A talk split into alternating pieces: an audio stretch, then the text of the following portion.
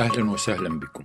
في فيديو سابق تكلمت عما سميته متلازمة تم وهو ظاهرة تندرج تحت ما أسميه الحشو في اللغة وهو ظاهرة مرضية تشيع وتنتشر في لغة آه، الإعلام. قدمت أمثلة آه، لهذه المتلازمة مثل نوقشت فكرة المشروع في الاجتماع بدلا من ذلك يكتب بعض الصحفيين آه، تمت مناقشة فكرة المشروع.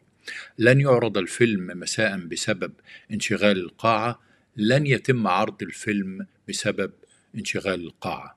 قبض على المتهمين جميعا تم القبض على المتهمين جميعا. متلازمة تم ليست هي المتلازمة الوحيدة التي تشيع في لغة الإعلام ولكن هناك متلازمة أخرى هي التي سأتحدث عنها اليوم وهي متلازمة قام. وأشهر مثال على ذلك قام بزيارة مثلا قام الوزير الفلاني بزيارة البلد الفلاني. لكن هناك أمثلة آه، أخرى.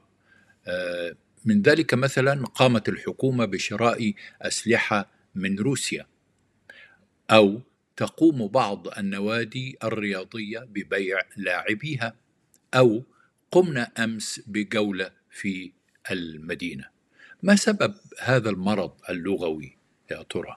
السبب طبعا الذي يخطر على البال هو تأثير الترجمة عن اللغات الأجنبية خاصة اللغة الإنجليزية فلدى الإنجليز تعبير آه، بالنسبة للفعل زار to visit. هم يقولون to pay a visit. ونحن أخذنا هذا التعبير وترجمناه حرفيا بفعل مساعد ثم أتينا بالمصدر الذي نريد أن نتحدث عنه في الجملة. اذا هل هذا التركيب عربي؟ أنا أزعم أنه تركيب أعجمي وليس آه، عربيا. لكنه مما يتكون تعالوا نرى مما يتكون يتكون من فعل قام يتلوه مصدر زائد مصدر. مثلا قام بزيارة بلد قريب هو عبارة عن قام زائد زيارة. قام بعمل مفيد هو عبارة عن قام زائد عمل. قام بشرح وجهة نظره هو عبارة عن قام زائد شرح. قام بكتابة تقرير كامل هو عبارة عن قام زائد كتابة. هل لدينا أمثلة على هذا التركيب؟ وهو تركيب الفعل متلوا بالمصدر في اللغة العربية؟ نعم لدينا أمثلة على ذلك. مثلا نحن نقول كتب المسؤول شرحا وافيا ونقول عرض رئيس الوزراء تفسيرا مطولا لملابسات القرار ونقول مارس الموظف عملا مشابها آه، لهذا من قبل.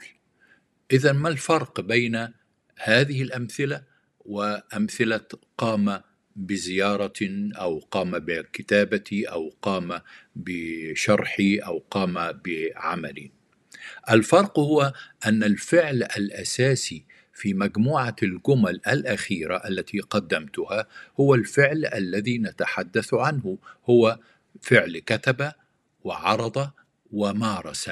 أما المصادر شرحا وتفسيرا وعملا فكل منها تابع للفعل. يعني نحن نأتي بفعل هو الفعل الذي نريد أن نتحدث عنه في الجملة ويتلو هذا الفعل مصدر هذا المصدر يكون تابعا للفعل الأساسي في الجملة. أما التركيب الآخر الذي اسميه تركيب قام بزيارة أو بشراء أو ببيع فالفعل الأساسي فيه لا يتصدر التركيب. فلا فعل الزيارة يتصدر التركيب ولا فعل الشراء يتصدر التركيب ولا فعل البيع يتصدر آه، التركيب. ولا حتى فعل الكتابة يتصدر التركيب. بل الذي يتصدر التركيب هو فعل مساعد واحد ثابت يتكرر في كل جملة هو فعل قام. ولهذا أقول إنه تركيب أعجمي دخيل على اللغة العربية. لأن موضوع الحديث في قام بزيارة هو الزيارة فلماذا نبدأ بقامة وموضوع الحديث في قام بعمل هو العمل.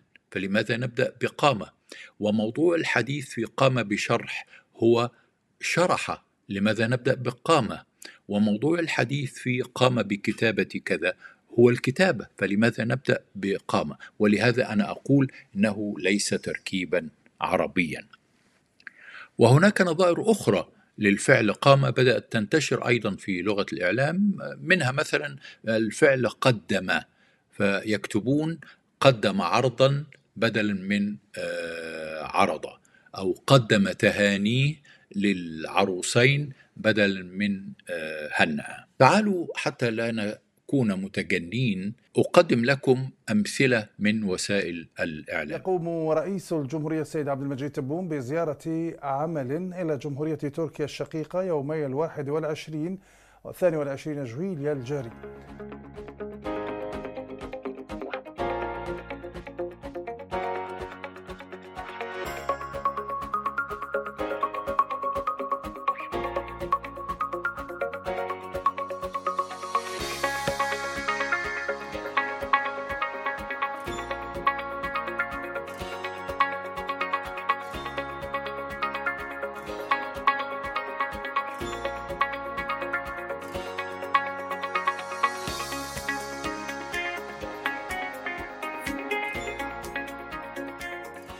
هل نحن بحاجة إلى الفعل قام في كل هذه الأمثلة؟ لا.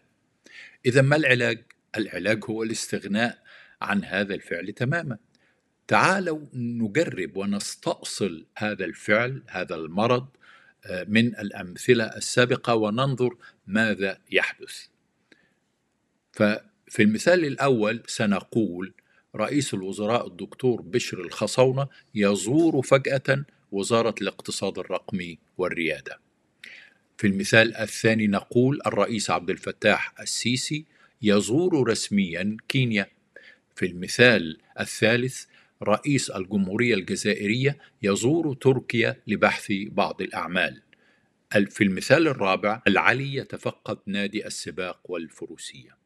ما النتيجة التي توصلنا إليها؟ توصلنا إلى صياغة جمل عربية مستقيمة وقصيرة ودالة على المعنى آه، المراد. وتخلصنا من إحدى المتلازمات الموجودة في لغة الإعلام هذه الأيام. شكرا لكم.